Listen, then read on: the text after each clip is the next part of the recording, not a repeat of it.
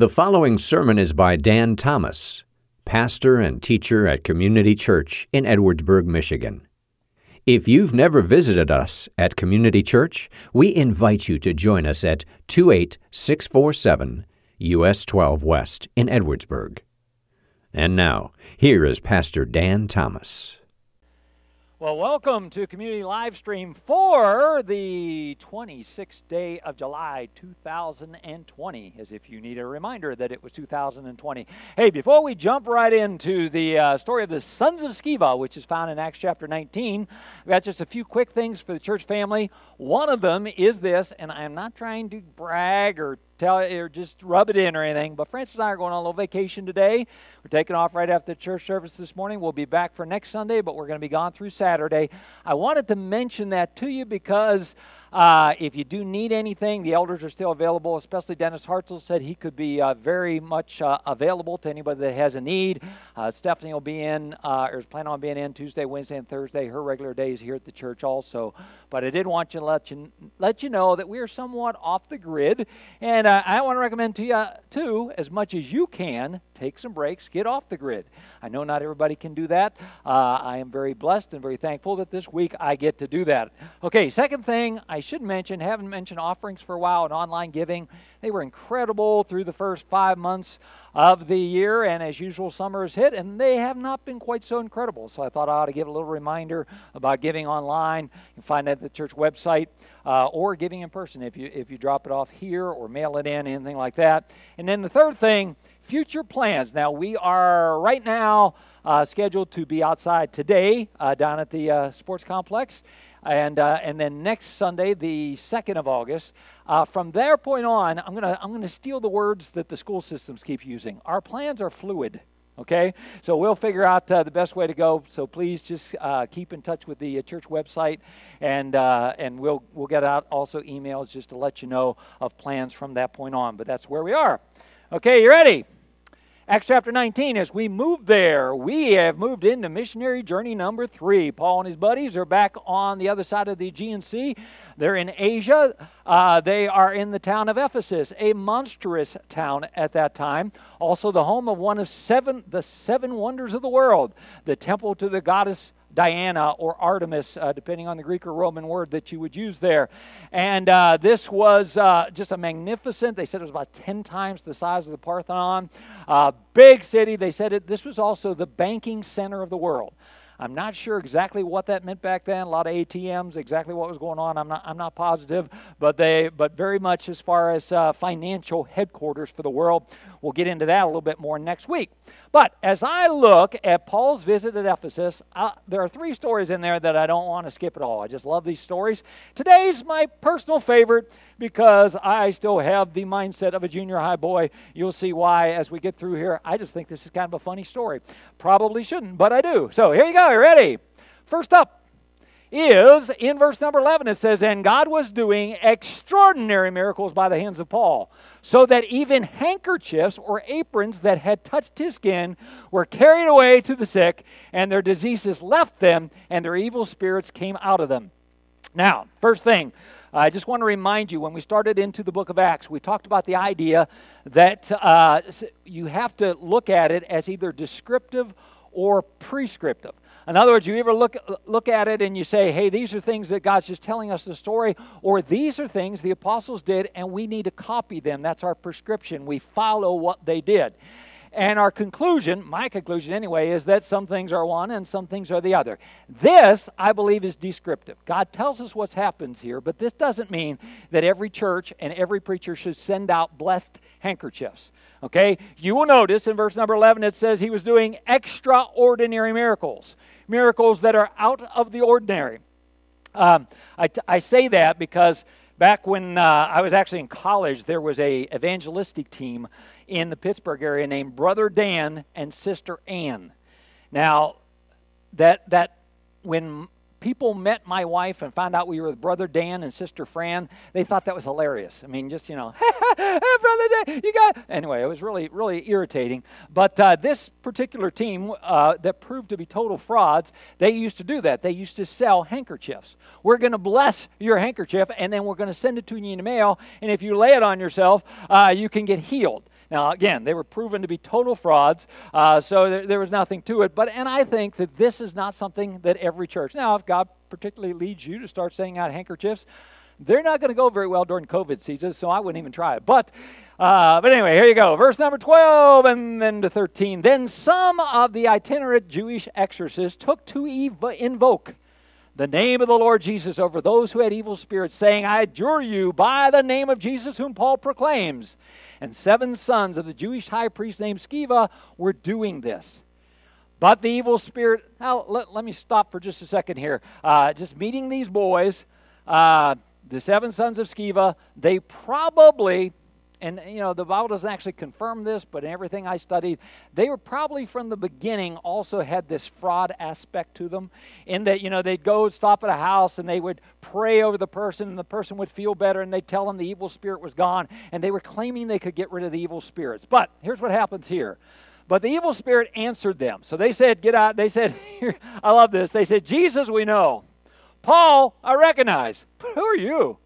And then the man in whom the evil spirit was leaped on them, mastered all of them, and overpowered them, so that they fled out of the house naked and wounded. Now, first of all, the devil right away says, Hey, we know Jesus, we know Paul. See, the devils know who not to mess with, okay? You'll see that throughout the life of Christ. When Jesus came in, they did not challenge Jesus, they begged for mercy. Send us into those pigs over there. They knew they didn't want to mess with Jesus. They didn't want any part of that, they didn't have a chance. Even Paul, who was filled with the Spirit of God and ministering, they didn't want to mess with him. But these guys are phony. They think they could take them on. Uh, so if we are conducting our Christian lives in the energy of the flesh, can I tell you something? Okay? Remember, the Bible says we're to walk in the Spirit, then we don't fulfill the lust of the flesh. But if we are in our own energy, in our own flesh, can I tell you something? You're looking for a whooping. Okay? Very plain. You know, we claim the verse that says, uh, uh, 1 John 4 4 says that greater is he that is in us than he that is in the world. And that is completely true and a great promise. But remember that the one in the world is tougher than we are. So if we're going to walk in our own energy, we are looking to get beat up. We're looking to get kicked around. I mean, if you come home from work someday, guys, and you walk in and you are naked and bleeding, uh, your wife doesn't have to ask you how your day was. That was just a lousy day when you come home naked and bleeding. Would you agree with me? And once again, my junior high sense of humor kicks in, but I find that incredibly amusing. Okay, are you ready? Uh, and this became known to all the residents of Ephesus, both the Jews and the Greeks, and fear fell upon all of them, and the name of the Lord Jesus was extolled. Also, many of those who were now believers came confessing and divulging their practices. And, boomba, and a number of those who were practiced magical arts brought their books together and burned them in the sight of all.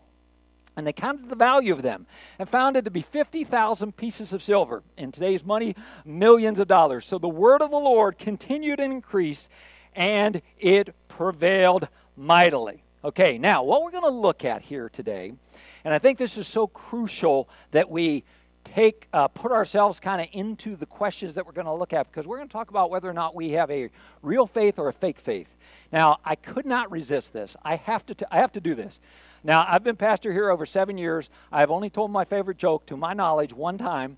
I have to do it again. My wife will be cringing because she's heard it 75,000 times, but I have to tell this. I, I couldn't resist it with this story. I just couldn't do it.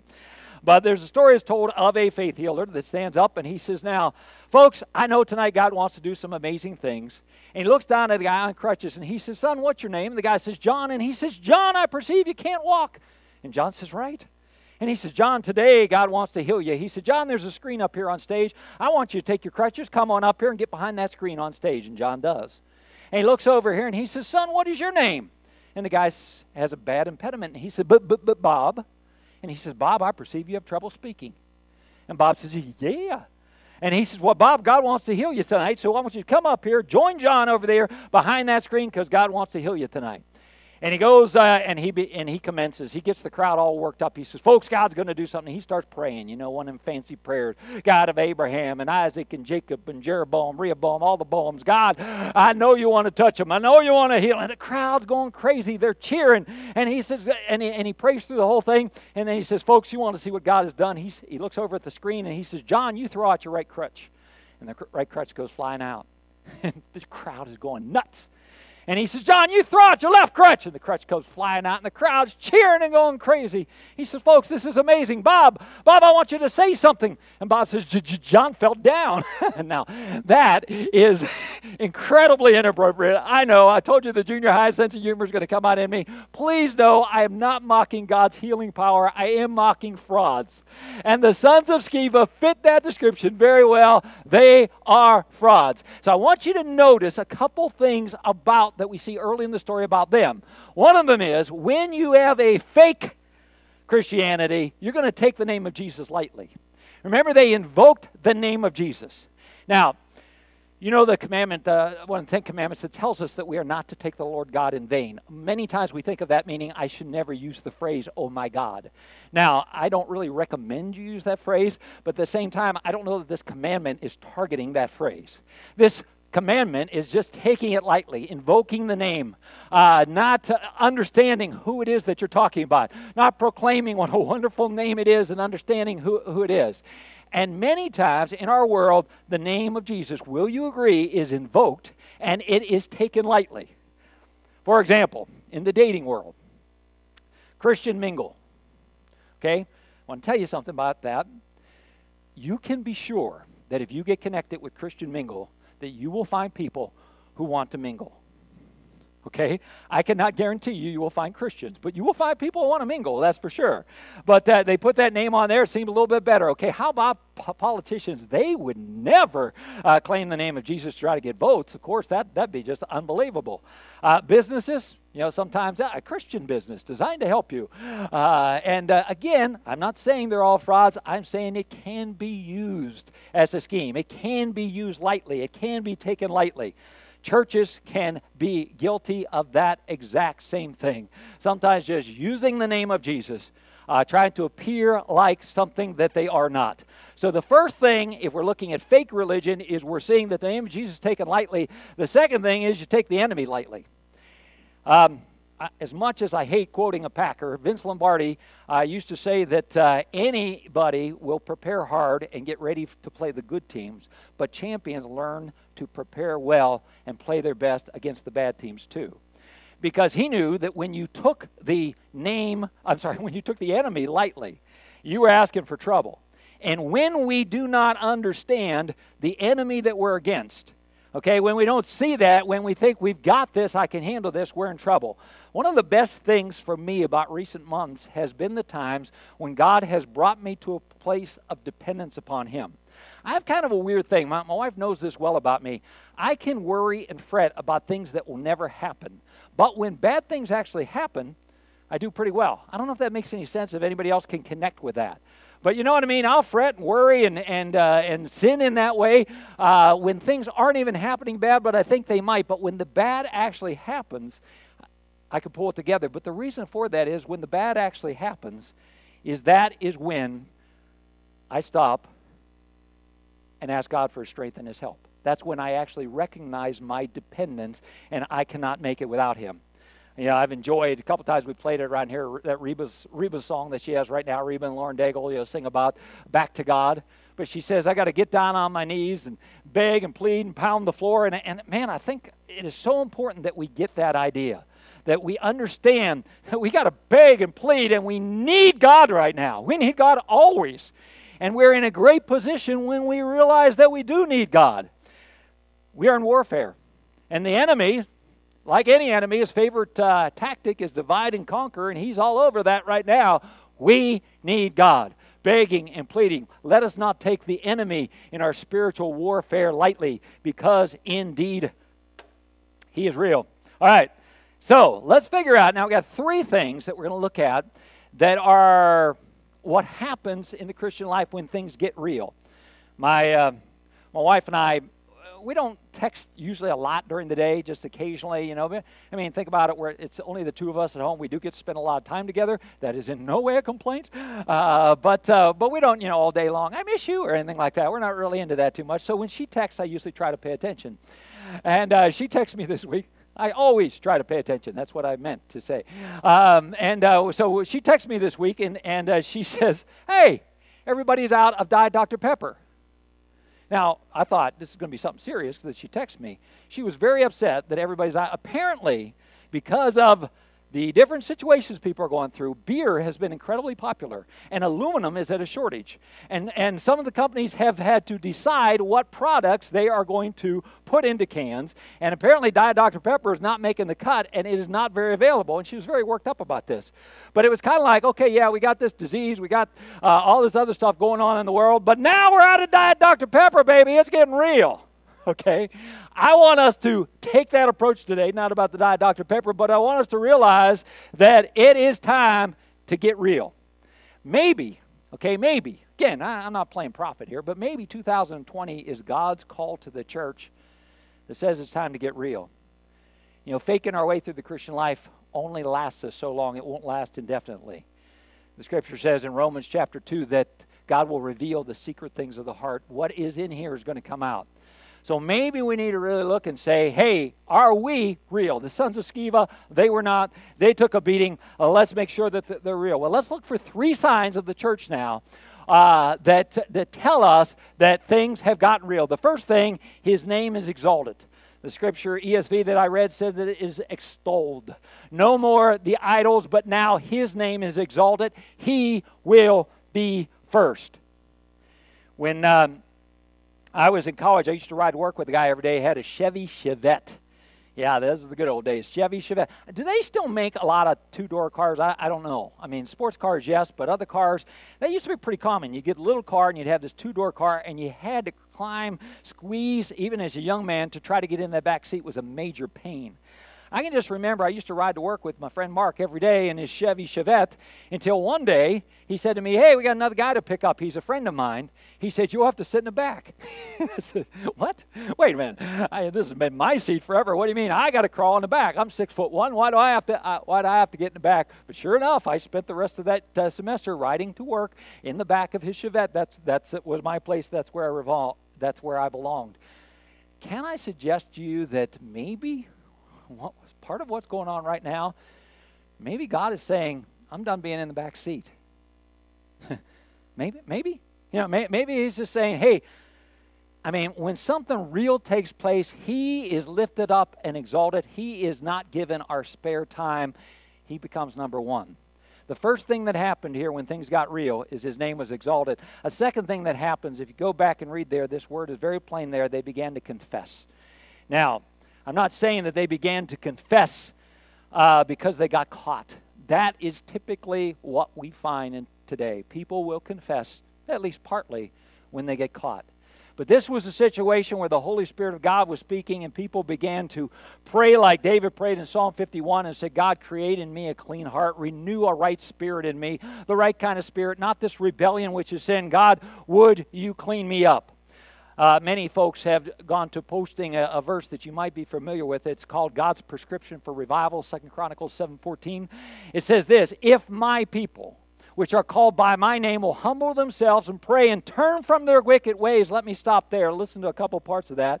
If they'll humble themselves and pray. If they'll turn from their wicked ways. Let me go back to the first few words. If my people. I am very sure when I say this that the Bible teaches quite plainly that God is most concerned with the behavior of his people. When you talk about God's judgment on a nation, you see this throughout the Bible that God is concerned with the behavior of his people. And could it be that more than anything right now, what we need to do is take a good look in the mirror? See, here, here's what's happening right now. I got so many people misbehaving, it is real easy for me to point the finger at them. There you go. There's their problem. Look at that sin. There it is, like that. And when I get doing that, I've lost focus on right here. And God wants me to be in a place of humility. God wants me to confess. And when my Christianity gets real, sin isn't happy in my life, okay? Or I ain't happy with sin in my life, so I am confessing. So you got it? When there's real going on, the, God, the name of God is lifted up, and there is confession. A third thing that takes place is change happens. Priorities change. Remember, we said these people brought their little books of witchcraft together? Millions of dollars in today's money worth that they're throwing in there.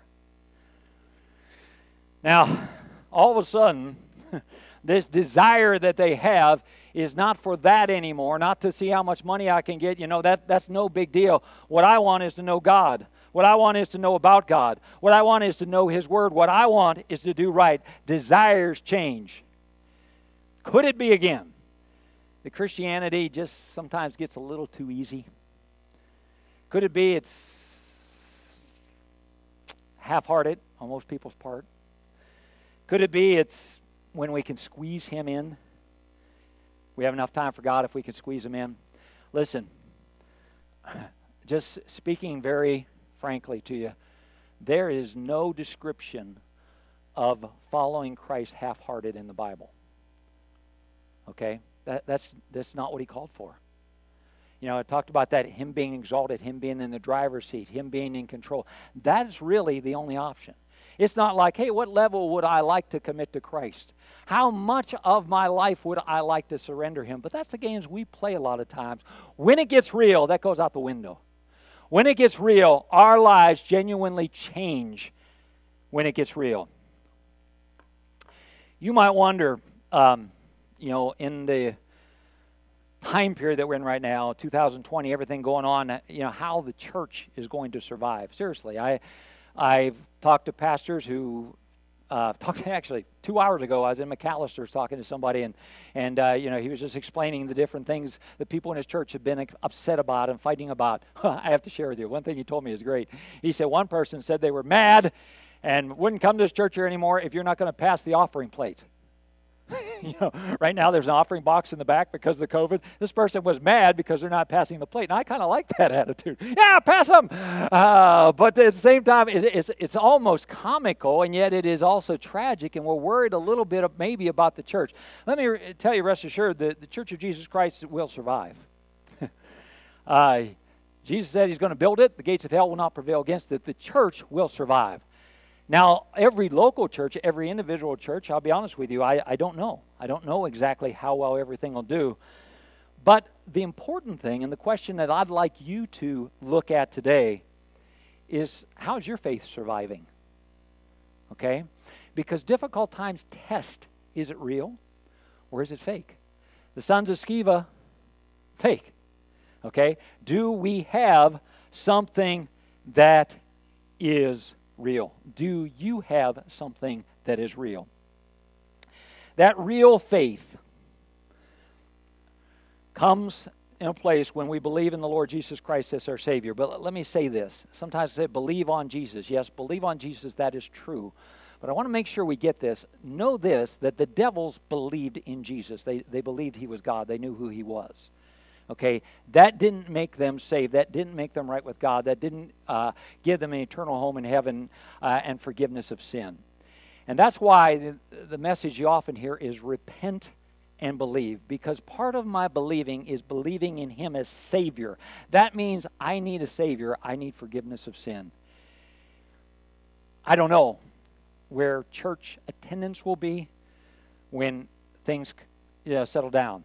Uh, I don't know, and again, I'm not, I'm not trying to be you know, prophet of doom or share bad things, but you know, people are saying right now churches are fortunate if they have half their crowd back, and uh, you know, some, and we, we don't know exactly where things will end up. I don't know exactly what happened. I do think maybe, maybe, maybe there's been some purging going on in the church. That maybe that's what God is doing. But I would encourage you to check and say at this point, hey, is my faith real? Let us take a look in the mirror and say, do I have something? That goes beyond just invoking the name of Jesus, just using his name, just calling myself a Christian or a Christ follower or anything like that? Have I faith, placed my faith and trust in him to be my one and only Savior, believing that he died on the cross of Calvary for my sin, shed his blood for me, uh, endured the penalty for my sin, and said, Come to me and believe, trust in me that I could give you eternal life. Father, I would pray even today that your Spirit would examine hearts in a way that uh, my words don't have a prayer of doing. so, Lord, I pray that your Spirit would do that. Examine us this day, Lord. Uh, help us to discern, or more than that, Lord, I pray you would discern. You would shine that light. You would cut into us and show us where things are fake and show us where things are real. Lord, produce in your church what you did here in Acts chapter 19 a spirit of confession, a place where you are lifted up, where you are exalted, and real genuine change in the lives of your people. Father, we ask you to do this this day, I pray, in your name. Amen. You've been listening to Pastor Dan Thomas of Community Church in Edwardsburg. For more information about the church, you can visit our website, edwardsburg.church. You may also contact the church via email info at edwardsburg.church or call us at 269 663 2648. Thank you for listening.